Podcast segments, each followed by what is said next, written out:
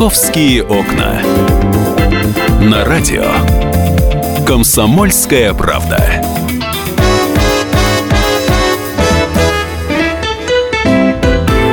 Здравствуйте. Ну что же, начинается новый отрезок эфира в рамках программы «Московские окна». И сегодня мы поговорим о грибах. Вот у нас сегодня в студии гость Михаил Вишневский, миколог, кандидат биологических наук, и Денис Корсаков, специальный корреспондент «Комсомольской правды». Да, специальный а, корреспондент отдела культуры, но в данном случае Да, это слушайте, не имеет отношения к культуре, это имеет отношение к грибам. Речь о грибах. Тут уже и культура, и э, не культура, и экономика. Все идет Лишь бы не хвататься за пистолет. Нет, писать пистолет не надо. А, Вы знаете, с одной стороны, есть, конечно, противоречие некое. Да? Сегодня у нас э, 21 октября. А, Заморозки уже в Москве, к сожалению, похолодало. Да? Многие спросят, какие грибы? Вот Денис э, Да, но все-таки растут пишет. же грибы в э, Подмосковье. Ну, я могу ответить с можно? полной ответственностью, Денис. Да, грибы продолжают расти. Я вчера был в лесу и мониторил Тише. ситуацию. Вполне можно пособирать грибочки. А какие? Какие? Ну, смотрите, э, сейчас такой момент, когда, если говорить полунаучным языком, поздний осенний грибной аспект сменяется раннезимним. Соответственно, от поздней осени у нас остаются всевозможные рядовки и говорушки. В первую очередь, это говорушка дымчатая и, И э, рядовка фиолетовая. Фиолетовые, да, совершенно верно. Те опята, которые не очень боятся холодов, осенние опята, спустились с деревьев и под защитой листвы и кустарников растут практически по земле. Их довольно много. Я вчера их наблюдал, ну, скажем так, на пол корзины. Если бы я их собирал, то, пожалуй, да, пол корзины набрал бы. А вы их не собираете? А я просто Просто так? Я полюбоваться. Я за свою жизнь уже съел свой эшелон грибов, поэтому я больше люблю походить, посмотреть или пофотографировать. А вот про эти, которые вы сказали сейчас, э, говорушки, я просто никогда в жизни их, во-первых, не слышала про них и даже не видела. Это что такое? Как их хоть это определить-то? Ну, скажем так, фиолетовая рядовка, ее нельзя спутать ни с чем. В Она этом- фиолетовая. в- Она она, фиолетового реально цвета, такого да. приятного сиреневого цвета, иногда с заходом даже в любимую дамами фуксию, да, мод- Мгм. модный цвет нескольких последних, последних сезонов. Э, Она целиком такая, и в это время кроме нее практически никто не растет, да, поэтому очень сложно спутать гриб, который стоит большими кольцами, крупные мясистые грибы среди леса, листвы или хвои, Это невозможно перепутать с каким-то другим грибом. Значит, зимний опенок начинается, поскольку начался зимний грибной аспект. Зимний Мгм. опенок – это дальний родственник осеннего опенка, но он мягче, ярче и вкуснее. У него более тонкий и при этом более сильный вкус и аромат. Сейчас можно уже собирать их на деревьях. Пройдет какое-то время, выпадет снег, можно будет ходить в лес с веником и, обтряхивая снег со стволов и пней, собирать опята. Они уже замороженные будут, знаете, как в супермаркете, уже готовые. Надо только в Нет, пакетик. это специальный зимний опенок, он такой вот фламулина он называется. Точно, Как- как он фламулина, называется? барха- фламулина бархатисто-ножковая. Да, бархатистый нос. Боже, какая красота. Я хочу к нашим слушателям обратиться. 8 Очень 800. красивый ярко-оранжевый гриб, который ни с чем нельзя спутать. Но, но вот Михаил, собственно, Я погуглю сейчас. Напом- один из самых главных э, специалистов по фламулине. Напоминаю, наши контакты 8 800 200 ровно 9702 и 8 967 200 ровно 9702. Я хочу у наших слушателей спросить, вы грибы сейчас собираете или нет? И вы вообще понимаете э, сейчас вот в тех грибах, которые появились вот э, в такую холодину, вы разбираетесь, вот эти вот, э, о чем рассказал сейчас наш гость, вы можете определиться съедобно от несъедобных? Это я к ним сейчас обращаюсь, а мы тут свои А есть еще народная поговорка, да, спустя лето за грибами не ходят.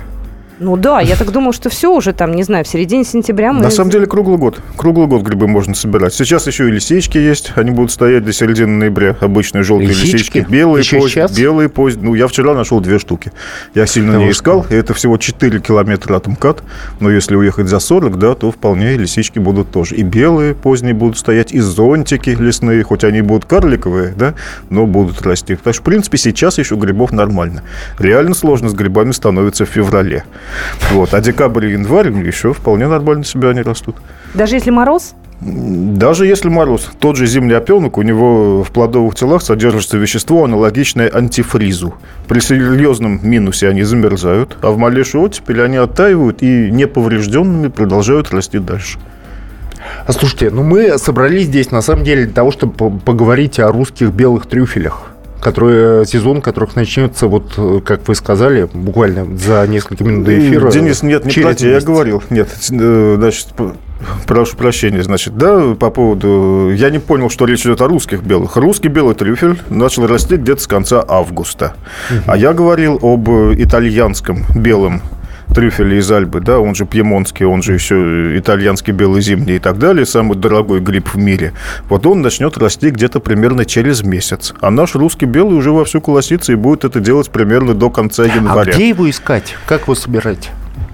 Э, наш русский белый трюфель, он же посадский, он же жирушка, он же троицкий, он же еще там кто-то, да, э, в принципе, он один из самых легко отыскиваемых трюфелей, потому что, э, в отличие от подавляющего большинства прочих трюфелей, он с большой охотой выбирается на поверхность. То есть примерно один гриб из трех-четырех наполовину, а то иногда и почти целиком вылезает наружу, и его хорошо видно. То есть не нужны никакие животные, а вполне можно самому их искать, находить, собирать. А То есть какого, нужны например, ни медведи, ни собаки, ни, ни свиньи, ни... Ну, медведи это был такой эксперимент в 19 веке достаточно кратковременный, потому что, с одной э, стороны, это было живодерство, и медведь, как свинья, трюфели ест, и когда с медведями ходили на трюфели, то им вырывали зубы, а иногда и когти, поскольку была задача отнять находку. Да, у свиньи все-таки проще отнять. Э, Свинья э, неудобна в том плане, что ее чутье распространяется. То есть, хотя свинья изначально лучше всех заточена на трюфеле, да, скажем так, но чутье ее, в А отличие... Потому что э, трюфели и один из компонентов их аромата, он содержит вещество по запаху практически аналогичное половому гормону кабанов. И, соответственно, свиньи очень женского пола, да, как каб- кабанихи, кабанихи. Очень позитивно на это реагируют и легко, и быстро, и эффективно их отыскивают, но с небольшого расстояния, потому что нюх собаки раз в 5, а то и в 10 э, по дальности сильнее нюха свиньи. Нас слушатели сейчас, наши слушатели слушают и думают, здорово, классно, но они же никогда в жизни не видели эти грибы-то. Они как могут определить, трюфель это или просто какая-то, я не знаю. Как они выглядят, да. Да, как Ну. его понять-то, увидеть? Э, Трюфель наш русский белый выглядит... Если вы представляете себе топинамбур, он же земляная груша. Я представляю. Да, вот такая бугристая, условно, как картошка, да, но со всякими выступами. Вот такая неказистая штука, как метеорит, прилетевший из космоса, хорошо обкатанный. Белого цвета. И вот когда такая фиговина вылезает из земли примерно наполовину, а то и целиком, ну, в принципе, ничего более похожего на что-то другое нет. Спутать невозможно. Обычно она еще очень здорово, этот трюфель, он обсижен слизнями, Фу. потому что слизни прекрасно чуют этот запах, и на дармовое деликатесное угощение собираются. Я первый раз тоже точно так же нашел случайно в Владимирской области, сколько там уж лет 10 назад, этот самый белый трюфель. Я увидел такую бяку, белую, бугристую, странную, ну и поскольку я еще и слепой, да, в придачу ко всем своим недостаткам, я решил, что это сгнило, и так вот ковырнул сапогом. А оно оказалось твердым и не поддалось. И тогда я стал выкапывать, и вот я понял, что да, таки я его нашел. А дальше еще вокруг, и, в общем, штук 10. И, в принципе, сначала выглядит очень необычно, но стоит только освоиться, и сразу начинаешь понимать, даже если небольшой кусочек высовывается из земли. А ведь русский белый трюфель, в отличие от пьемонтского, ничем не пахнет. Да? Русские, ну, не совсем так. Значит, совсем не пахнут китайские черные трюфели по сравнению с черными европейскими. Вот это действительно большая беда и для европейцев, и для китайцев. Э, А русский белый трюфель, он, ну, во-первых, э, есть проблема в том, что сложно различить такие, разделить такие понятия, как вкус и запах. Да? Вот, допустим, лисичка желтая. У нее вкус вроде бы лисичковый, и запах вроде бы лисичковый. И хотя они немно- немножко разные, да, но вот как-то их строго разделить сложно. У трюфеля вкус нашего, по крайней мере, русского белого, примерно как у сморчков или строчков. А вот запах у него тоже, к сожалению, в основном от них. Именно поэтому он совершенно не деликатесный.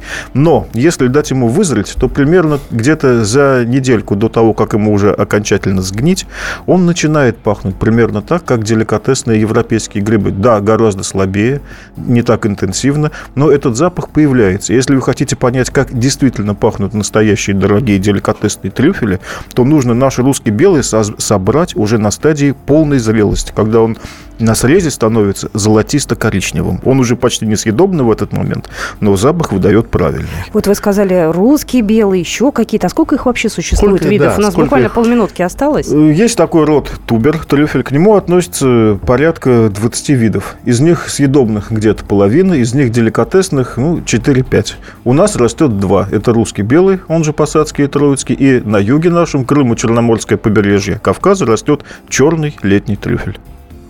Какая прелесть. Слушайте, мы будем разбираться, на самом деле, как их собирать правильно, что с ними потом делать, как их хранить, как определить действительно съедобно, а может, какая ложная поганка вот, пытается спрятаться за трюфелем, например.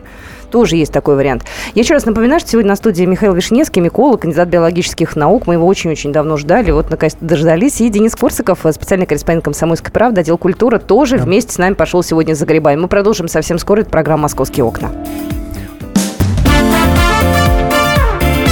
«Московские окна».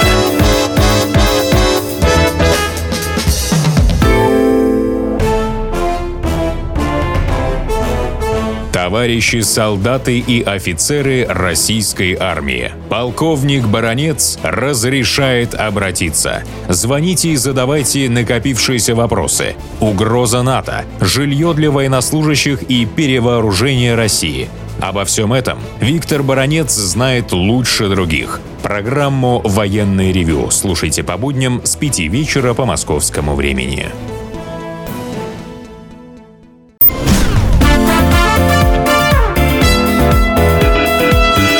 «Московские окна». На радио «Комсомольская правда».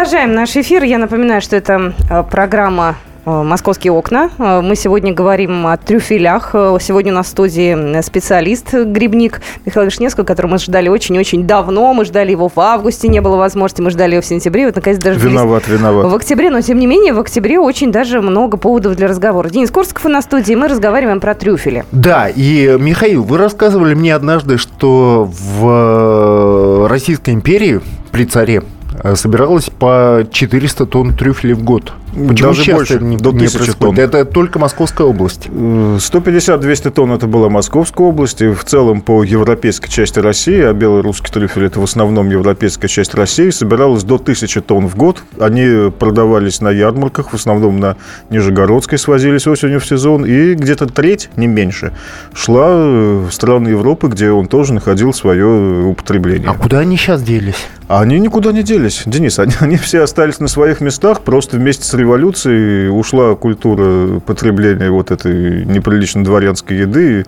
Если ты что ешь трюфели, то ты мог вызвать нездоровый интерес у новой власти. Да, это как-то было, наверное, идеологически неверно.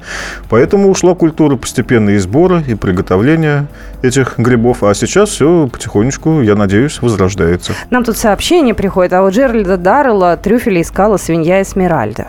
Ну, свинья, ну, я очень уважаю Джералда Даррелла. А свинью и... тем более мы ну, уважаем. Ну, свинью я не очень уважаю, потому что свиньи при поисках трюфеля это все-таки скорее ручной сканер. Это как ты вот ходишь с металлодетектором, да, то свинья примерно то же самое. У нее зона поиска ограничивается поводком. Собака в этом плане гораздо эффективнее. А можно же натаскать собаку на трюфеле? Да, конечно, Специально, можно. Да? А конечно, какие породы можно. под это подходят? Совершенно любые, с хорошим верховым чутьем. То есть главное, чтобы Охотничьи. это была не сторожевая собака типа овчарки, которая ищет трюфель один раз, а потом отказывается работать, потому что она не понимает, что от нее хотят. Вот ей сказали, она сделала. Зачем еще? Ну, да? спаниели, мне кажется, сгодятся. Спаниели, терьеры, лагот романьола. Есть специальная трюфельная порода. Лабрадоры, таксы, баллонки. Куча пород совершенно эффективно ищут трюфели. Михаил, ну хорошо, вот есть троицкий трюфель, да, как вы его называете, белый русский трюфель. А, а какие есть еще грибы такого же рода? Пьемонские, например, ну, которые пьем, стоят пьемонс, по 3000 долларов за килограмм. Пьемонский у нас, к сожалению, не растет. У нас ему сухо и холодно, даже в Крыму и на Черноморском побережье Кавказа. А вот именно в этих местах растет наш летний русский черный трюфель. Э, проходит по Крыму границы его ареала, и поэтому он у нас мелковат суховат, и в его аромате слишком сильно выражен компонент земли, то есть по сравнению с европейскими собратьями он, в общем-то, честно говоря, не очень. Но, да, тем не менее, растет, и из наших русских летних черных трюфелей самые лучшие э, произрастают э, в окрестностях Сочи, Лазаревская, например, там Туапсе какой-нибудь, вот эти места.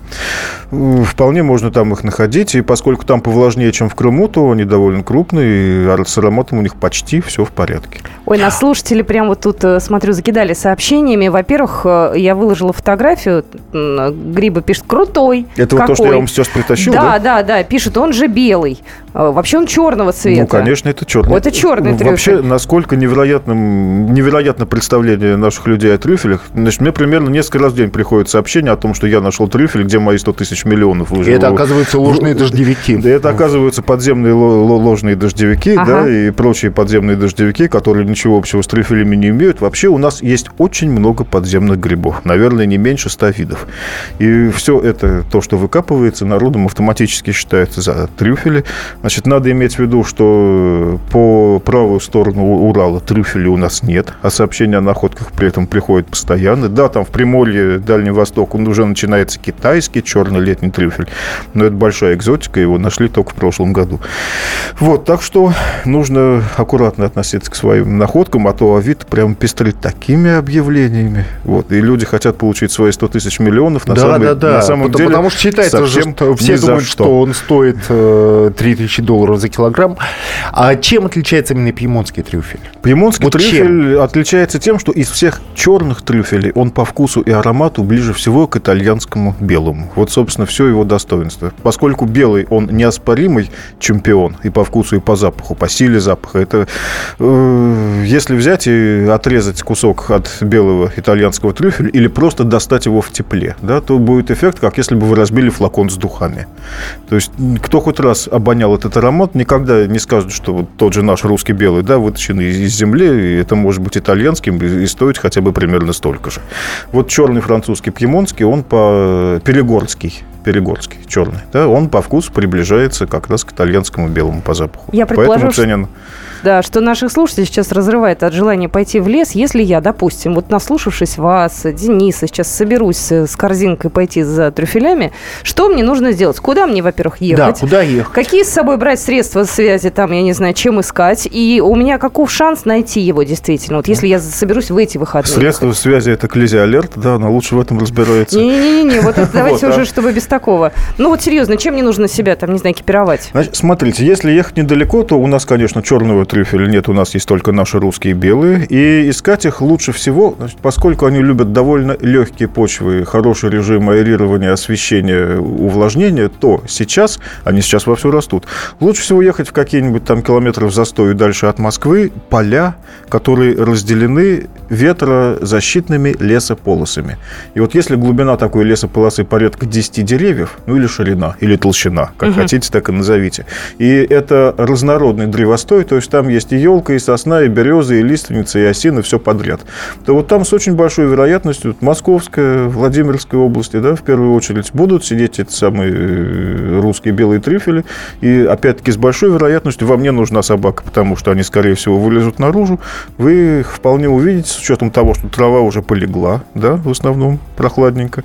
Все видно издалека хорошо. Вот поэтому мне кажется, что вот примерно так. Корзинка, да. Ну, во что вам удобнее собирать? Трюфель твердый. То есть я прям могу корзинку набрать? Его, в отличие от сыроежки, да, можно класть в полиэтиленовый пакет. Ага. Да, поэтому, ну, вот как картошку набираете, да, примерно. Значит, раньше сборщики наши, когда собирали трюфели, там, 150 лет назад, они делили их на верховые и глубинные. Вот верховые, они гораздо крупнее, потому что они вылезают на поверхность. Их, их легче найти, никто для этого не нужен, там, ни корова, ни коза, ни собака, ни свинья. Со всеми животными практически искали, да, грибы.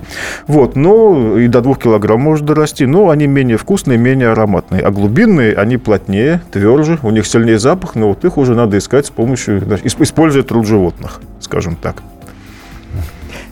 Есть вопрос, Денис? Да, нет. А у нас... Не, у нас еще есть время. Я Я- уже столько всего услышал. Я просто думаю, допустим, набрала я какой-то там, я не знаю, килограмм свой. Ну, я так, знаете, прям фантазирую сейчас, но я думаю, что у меня вряд ли будет улов больше. Что мне потом с ними делать? Я могу их... э, Да, их бег- можно жарить. Как их готовить? Не У нужно. меня есть- Я бы сказал, если- их нужно жарить. То есть наш русский белый трюфель это вот не тот деликатес, пряность, да, который как шафран, там две, Сколько они стоят две вот сейчас? Вот русские белые трюфели, Ну, сколько вот- сейчас вот, стоят на рынке? Вы как владелец цена, э, цена двух уже лавочек на Даниловском и на Усачевском рынке, грибное Спасибо- место, спасибо за рекламу. Да, Спасибо. ради бога, я готов рекламировать это сколько угодно. Вот, но, но, но Денис, сколько они смотрите, стоят? значит, э, вкус и способ их применения по сравнению с белым и итальянским реально отражают вот эту пропорцию, э, разницу во вкусе и запахе. Если итальянский белый трюфель стоит, там, ну, скажем, 2, от 2 до 4 тысяч евро за килограмм. А сколько да, вот у вас стоит? Итальянский? Килограмм. Ну, не итальянский, давайте Нет, самый, русский самый, самый, белый самый трюфель. бюджетный вариант возьмем, самый дешевый. Вот, то белый, закончу, да, э, наш русский белый трюфель стоит от 2 до 5 тысяч рублей за килограмм. И это реально отражает разницу вот в органолептических показателях. А что вы В там... аромате. В аромате, да. Соответственно, с нашим русским белым трюфелем поступать нужно так же, как со сморчками и строчками. Значит, чтобы было понятно, вообще трюфели, по сути, это подземные сморчки, которые в процессе эволю- эволюции сморчки, ушедшие под землю. Поэтому даже если взять дорогущий белый итальянский, нарубить его толстыми ломтями и пожарить, он получится по вкусу просто как сморчок, после того, как из него улетит все, что стоит денег. Ой-ой-ой. Значит, э, самый бюджетный трюфель это наш черный летний трюфель. Его сезон сейчас заканчивается, и он стоит э, в лавке грибное место от 20 до 35 тысяч рублей за килограмм. Это вот тот, который у вас Это тот, который, с собой, да, который сегодня, я, который мы да, посмотрели, принес. который я сейчас Да, выложу в да. Фейсбуке, да, на В зависимости от страничке. размера и кондиции от 20 до 35. Ну, а если не жарить? Жарить это как-то жестоко, мне кажется. За 2000 рублей покупать килограмм грибов и сделать с ним примерно то же самое, что и с килограмма шампиньонов, там, за 300 рублей, да? То есть, Тогда если, нужно. если, мы хотим, во-первых, удивить друзей, если мы хотим растянуть удовольствие, сделать вид, что мы приличные люди, разбираемся в дорогих продуктах, что нам надо сделать? Чтобы удивить нашим русским белым трюфелем, достаточно погуглить, да, и открыть рецепты госпожи Молховец, которую неправильно почему-то называют графиней, хотя она графиней вовсе и не была ни разу. Ага. И открыть ее рецепт с трюфелями. У нее есть порядка 50 рецептов трюфельных блюд, из которых, по-моему, я даже считал, 47 относятся как раз к русскому белому. И только три это французские черные, они там так и называются. Э, Соответственно, принято, чтобы придать им вкус, который стал бы близким к европейскому, их либо долгое время томят или вымачивают в вине, в первую очередь это Мадера или Малага, да, на старый манер. Или какие-то сливочные соусы, жареный лук и так далее, и так далее. То есть, если просто не брать и жарить, как правило, лучше использовать их как э, какой-то гарнир, компонент к мясному блюду. Я поняла, что нам нужно сделать будет вторую серию обязательно. Мы так, знаете, пока пробежались по верхам. Если вдруг кто-то из наших слушателей нас собирает, вы хоть фотки нам скиньте в WhatsApp. Да, пожалуйста, пусть... Похвастайтесь. Михаил Вишневский у нас сегодня был в студии, миколог, кандидат биологических наук, Денис Корсаков, специальный корреспондент «Комсомольской правды». Но обязательно организуем еще вторую серию. Спасибо, Михаил, большое. Спасибо большое. «Московские окна».